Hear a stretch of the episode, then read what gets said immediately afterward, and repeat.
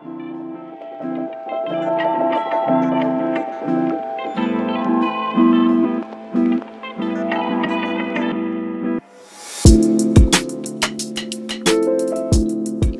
everyone. This is your girl Sade reporting live from When in STEM podcast.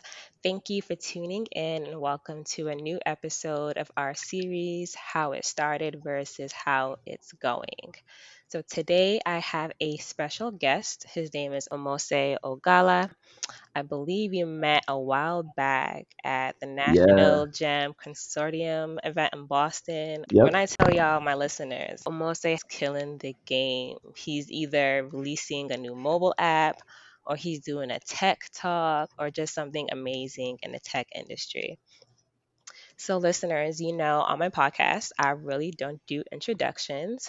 I like my guests to introduce themselves in the best way possible. So, basically, unapologetically telling our listeners who you are, what you do, your accomplishments, what you're proud of, and any any good stuff. So, the floor is yours. Thank you very much, Sade. I appreciate that. Uh, what's up, everybody? My name is Mose Ogala. I am a software engineer in test at Twitter. Uh, been at Twitter for about three and a half years, almost three and a half years now. And uh, yeah, it's, it's just an amazing experience. I love working with different types of technology, love building different things, and honestly, just pushing things out to the masses and getting people to work with some of the things that I've built. So that's a little bit about me. In my spare time, I do like to do different tech talks. I do like to chill with family, hang out, and just kind of enjoy life. Thank you, thank you, thank you for sharing time with us today. So, let us get started. Our first question uh, What made you pursue a degree, a career in the STEM fields? What age were you introduced? Did you have family members or mentors that influenced you to pursue a career in STEM? Yeah, so I think that's like the the amazing first question to kind of get started with. My journey into STEM, um, I guess, was one of those things that was more innate than than for other people. Uh, like growing up, I always had the interest in like technology, tech, um, and I think realistically speaking, so I'm I'm Nigerian. Um, for those of you who don't know about my name, um, being in a Nigerian household you needed to always focus on your hmm studies, right? Focus on education. And my parents made this rule in school, oh, and rule at, at at home where they said that we can't watch TV during the week. Yep. Uh, so you, so you go to school, come back home, do your homework, and then after you're done with your homework, probably read, do something else. So what I quickly realized growing up was that there are a few times where teachers will say, "Hey, like watch this TV show, and then we'll talk about it in class."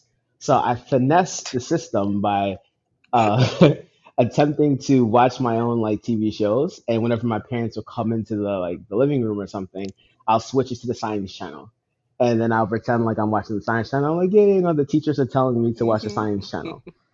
Uh, but one thing that I didn't realize that I actually ended up doing was I really like started to like instead of like switching back and forth from like the cartoons or the TV shows back to the Science Channel, I actually started watching the Science Channel. And I actually started liking the Science Channel. And it got to the point where I was watching the Science Channel more than I was watching like, you know, my cartoons or other TV shows. And I started to, to grow a huge interest there. So um, that kind of led to me like fixing stuff in the house with electronics or trying to do science experiments here and there. And you know, in a typical Nigerian household, it's like, oh, like, oh, you're an engineer, you're an engineer. Like, you know, you just you kind of take that and you go with it. Like, yeah, sure, I guess I'll be an engineer.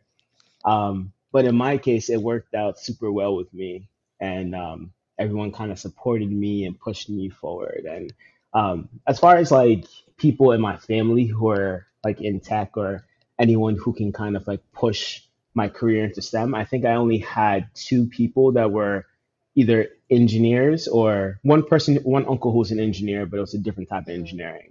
And then I had a cousin who uh, is a little bit older than me, Iheanyi Ekechukwu. Um, I know a lot of people in tech know him since he's kind of big on Twitter now.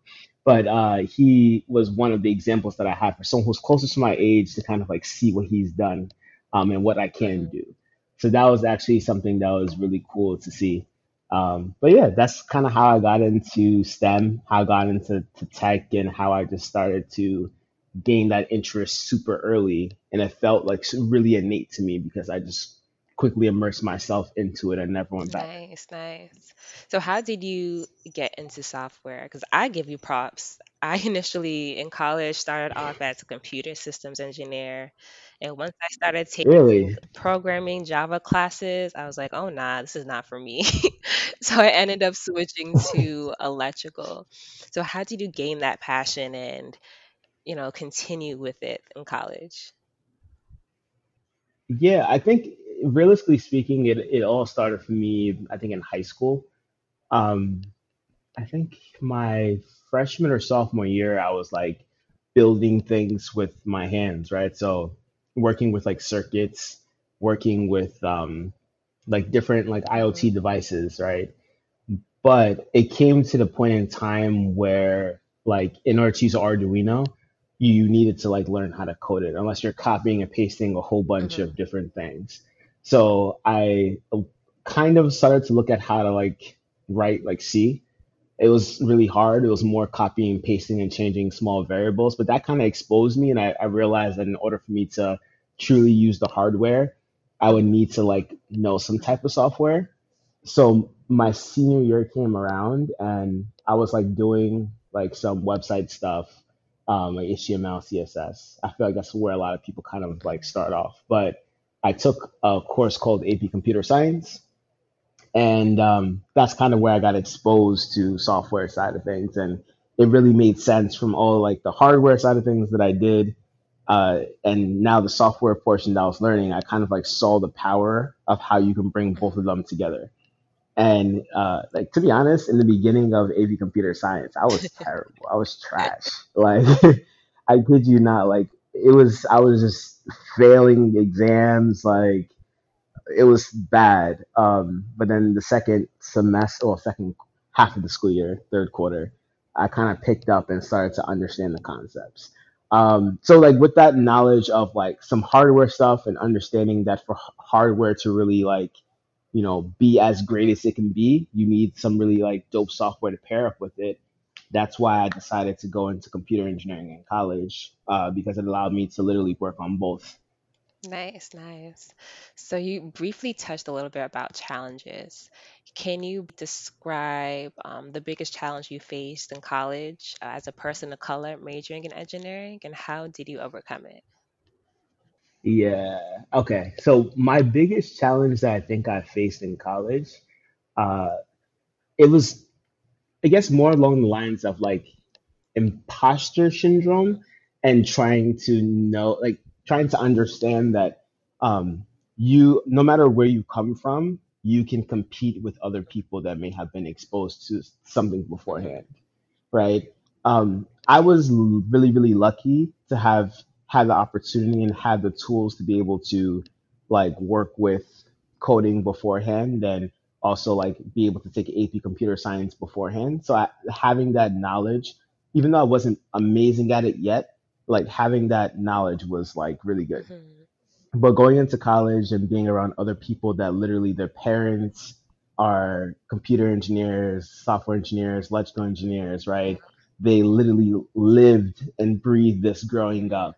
It can be kind of intimidating. So the way that I kind of got around all of those different issues is just to first and foremost build like a really strong I built a really strong network of friends who um, of other like black engineers that really uh, understood my my backstory, understood what are, where I'm trying to be, and like you know, likewise, understood what they were where they were trying to go and what they were trying to be, and then we just kind of connected with different people who can show us the different ropes. Some older students and um, you know some different organizations really led to like NSBE, um, really led to that exposure and that that viewpoint of just knowing that you can get things done. hmm So that really gave me motivation to push through and to know that like hey you can accomplish the type of stuff that you like you want to accomplish Yeah, definitely.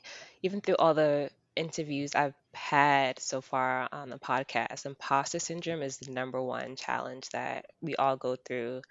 And it's intimidating of being, you know, the only person of color, even sometimes the only female in these engineering Yeah, classes, where you have your um, classmates have been exposed to all of these technologies, um, all these engineering concepts, and you're like, wait, I'm I'm the first one out of my family to go to college. Period. Like I don't know any yeah, of yeah, this. So definitely, exactly.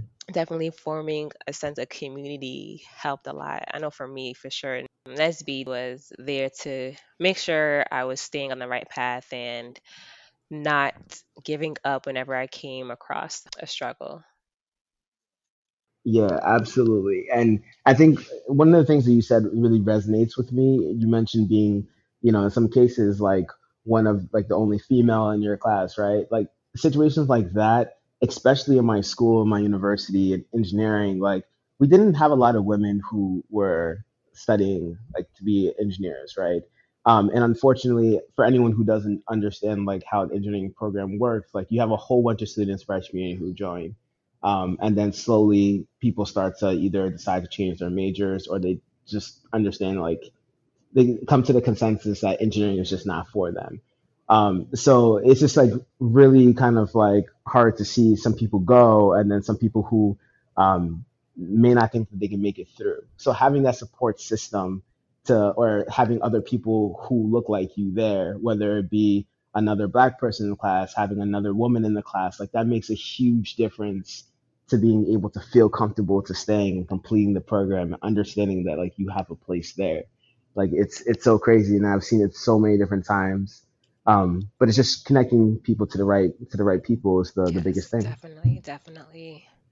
So in college, were you part of any STEM clubs? Um, let me think. I think Was it outside of NSBE, yeah, I think it was just NSBE. Um, as an engineer, like as an engineer, you kind of want to try to have balance in your life, right?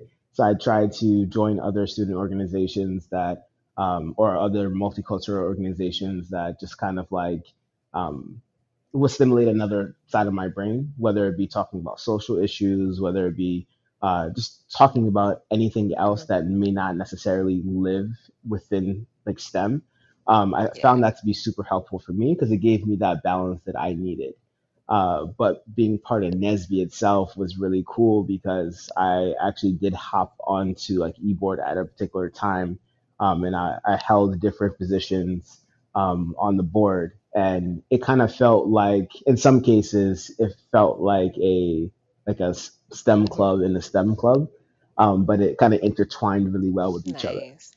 And did NSBE help you land your dream job? Maybe there are skills that you learned while you were on the e-board, or just any connections that you made. Yeah, NSBE.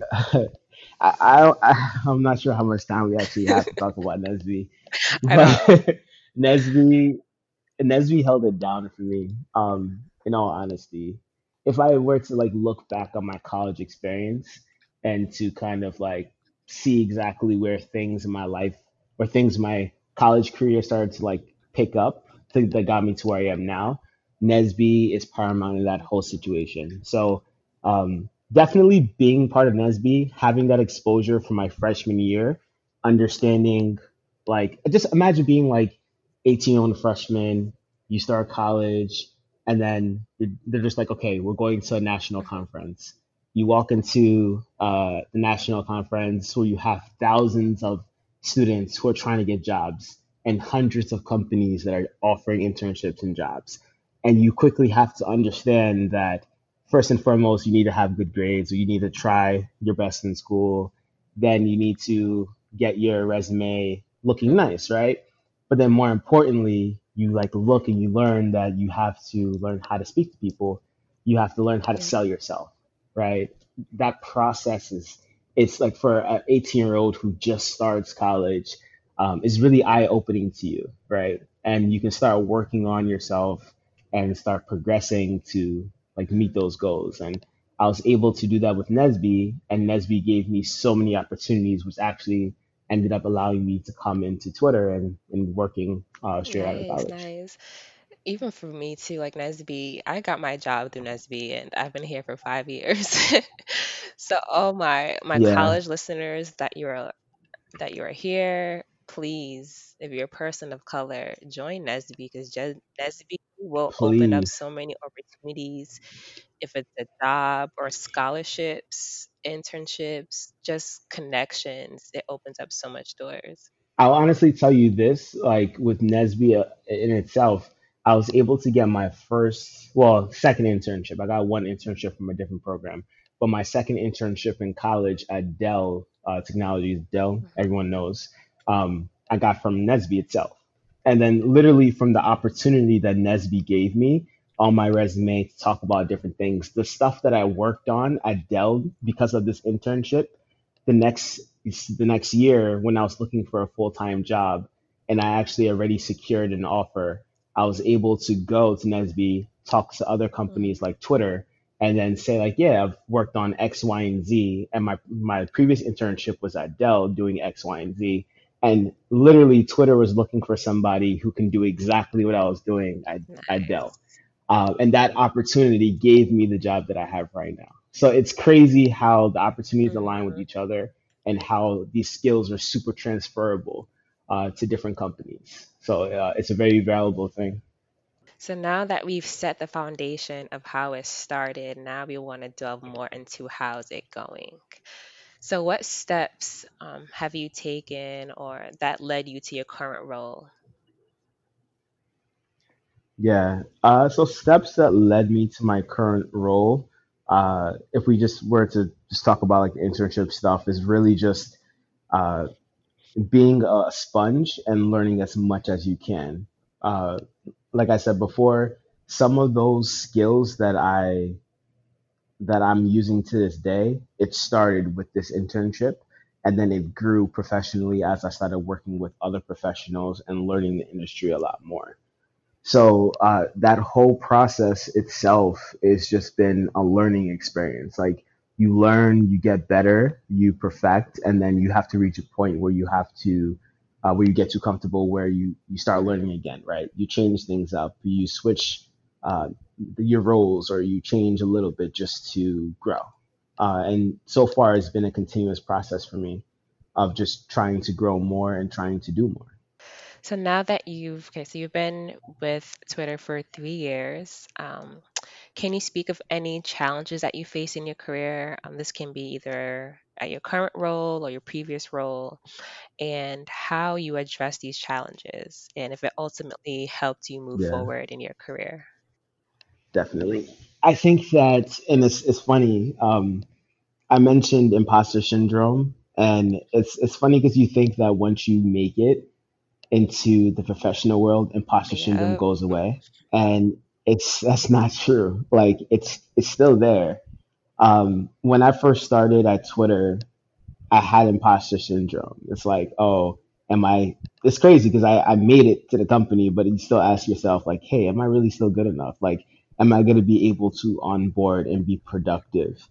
Um, are they going to see me as a value to the company? Right. Um, so that imposter syndrome lingered for the first few months of me working, and it may have equated to it and it ended up making me like kind of overwork a little bit because I was just trying to produce a lot so people see that hey, I was a good hire, right? Um, and like I feel like it happens kind of regardless of where you go, but it really took some time for me to contribute to the team and and build different things and push out different changes for me to realize that like hey i know what i'm doing here i know how things work and like i deserve to be here right um, so definitely just the the biggest thing that would allow you to get past imposter syndrome, even when you hit the workforce, is just familiarity. So ask all the questions you have. Um, don't be afraid to speak to people on your team. Like uh, it's a growing process, and as you understand your code base or as you understand the processes of the company, uh, you'll feel a lot more comfortable, and you know that the decisions that you, that you're making are decisions that are great decisions, valid decisions, and you know you shouldn't be scared to stand up and say different things. So all in all, I think that so far it's going really good. With the role that I'm in right now, I've been able to uh, lead my team with different uh, different things, with building different frameworks for testing, and um, I've even had the opportunity to speak at different public events on testing, like the industry that I, I've been Mhm. working in, right? So uh, it's been an amazing experience so far, and I feel like I'm blessed to have the opportunity to not only build new technology, that's something that I love, but then also influence people to build technology and do different things for the whole That's amazing. That is so good. Because imposter syndrome is real. Um, and that's one thing that people think, okay, I I faced it in undergrad and college. You know, once I get into the big worlds, you know, it goes away, but it's not always the case. But definitely, you know, when you're in a new environment or starting a new role, ask as many questions as you can. Um, get familiar with your environment and just seek for help. You know, um, seek for you know assistance, a network to help you get through you know the challenges that you may face. hmm So, as a Black STEMinist, we, you know we sometimes feel we have to change ourselves. Um, has there ever been a time where you had to turn down your blackness or change yourself to be accepted? Yeah, that's actually a really funny question. Um, some companies are a lot more quote unquote traditional than other companies, right? Um, some of these companies, you kind of go in and you think super corporate. So uh, I feel like a lot of people know how to code switch and code switch Mhm, very well. Um, and I've I've definitely been someone who code switches, right? Where it's just you know you try and make sure you pronounce words like properly. You try and make sure that everything you're saying is like super mhm, spot on, or like all these different things, right? Um, and for a long time, I was doing that, and to some extent, I still kind of do do that. But um, I think working at Twitter has changed that dramat- dramatically uh, because Twitter, the company culture at Twitter itself is is very very different than a lot of companies. Uh, our company kind of prides itself on being super like accepting and allows people to really like be themselves and show themselves, as well as the different like uh, BRGs, business Yep. resource groups, or ERGs, employee resource groups that allow you to feel comfortable with different people. So um, as a company as in, in itself, I go to work feeling like I don't have to change mhm, who I am. I can speak the way that I feel comfortable. I can uh, connect with different people and feel comfortable. So I feel like, you know, it really does come down to the environments that you're working in and you kind of just like really being comfortable with yourself to really open up yourself and and to show um, who you really are, and people will accept that as time goes along. Um, but all in all, like the environment itself would be an accepting thing.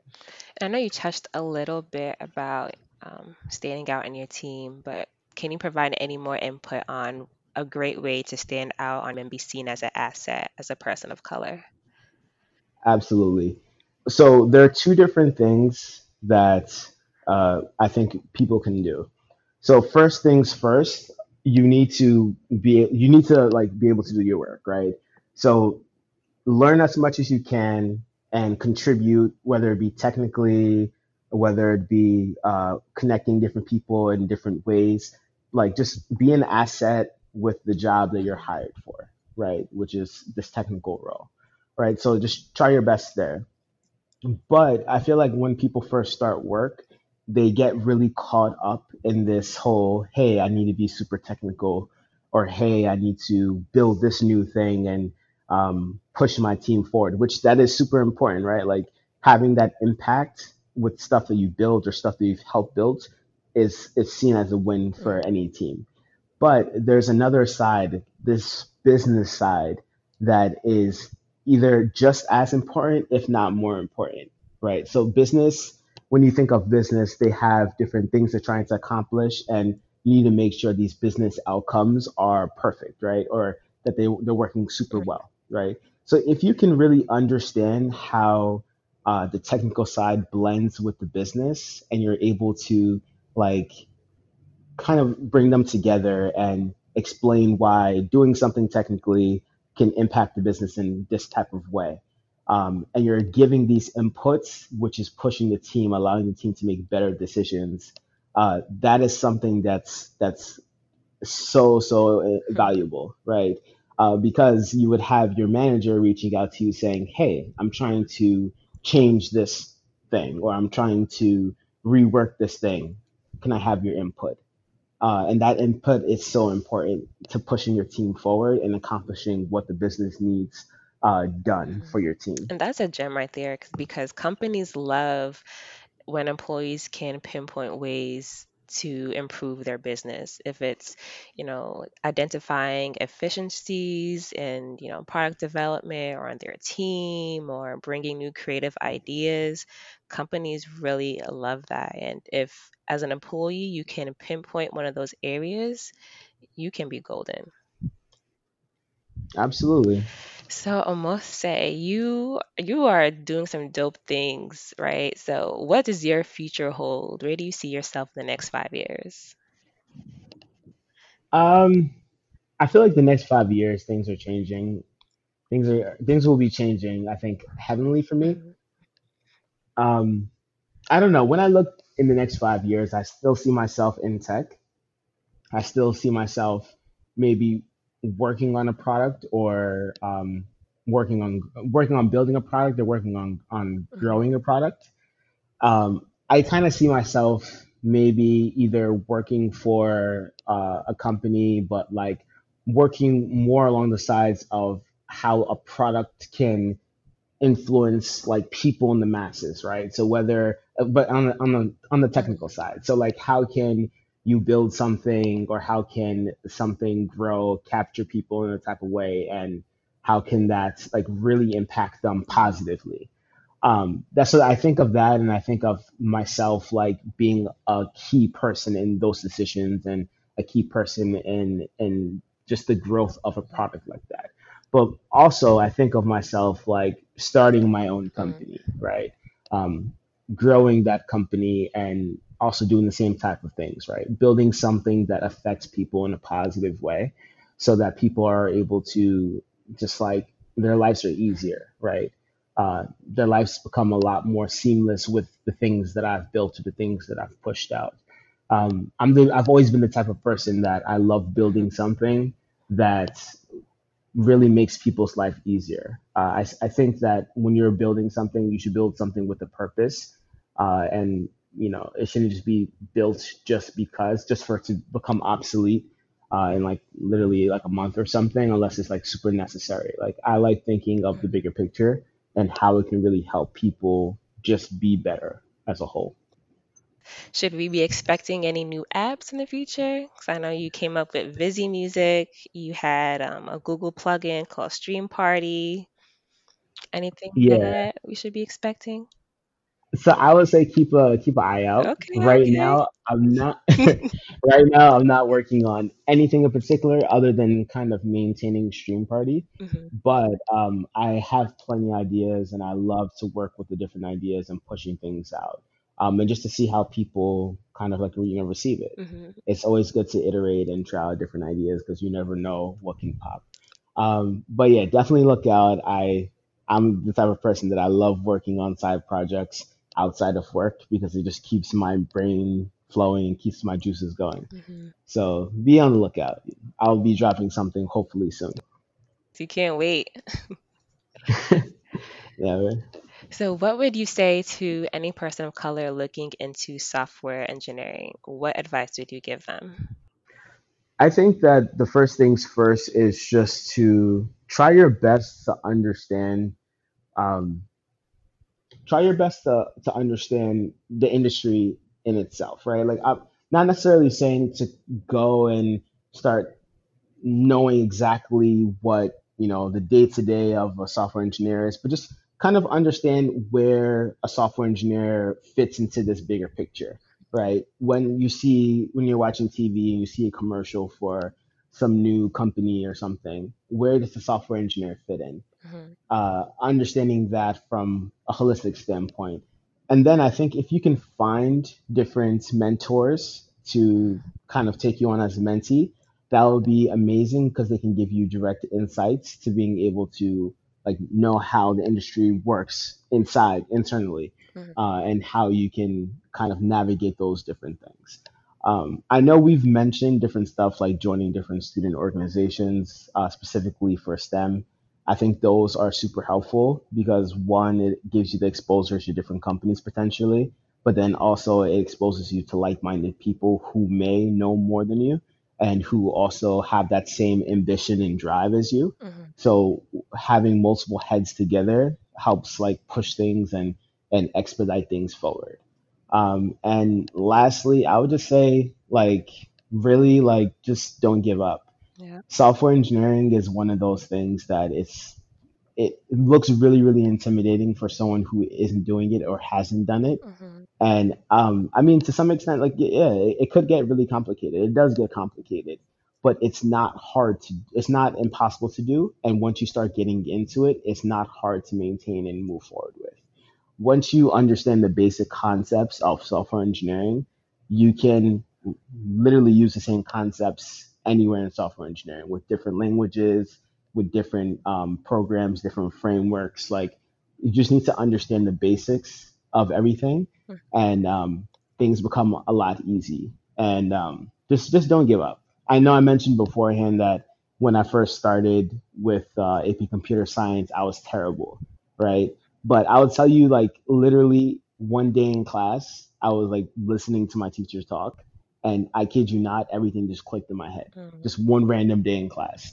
And all it really does take is just that one day for things to click. And, you know, years down the road, you will look back and say, wow, like, you know, I did it. So Yes. keep up the work and keep on grinding. Yes, yes, yes. Thank you so much for your wisdom and sharing your journey with us. I know the listeners and myself really appreciate this. Can you share your contact information if listeners want to get into contact with you? Absolutely. And thank you very much for having me on the show, Sade. So if you guys would like to reach out to me, um, I'm pretty much on everything. You can follow me uh, at Omose Israel on Twitter. Um, that's probably the best way to find me. So at Omose, O M O S E I S R E A L, Israel. Um, and yeah, feel free to reach out, follow, DM me, and I'll be more than happy to answer questions or even point you guys to the right direction for people that can help you out. Cool, cool. So I'll enter all your information in the podcast description. Once again, thank you so much for spending time with us this evening. And our Thank you. listeners, I hope you're able to get some gems. And until next time, our next episode, y'all be great and go out and win in STEM.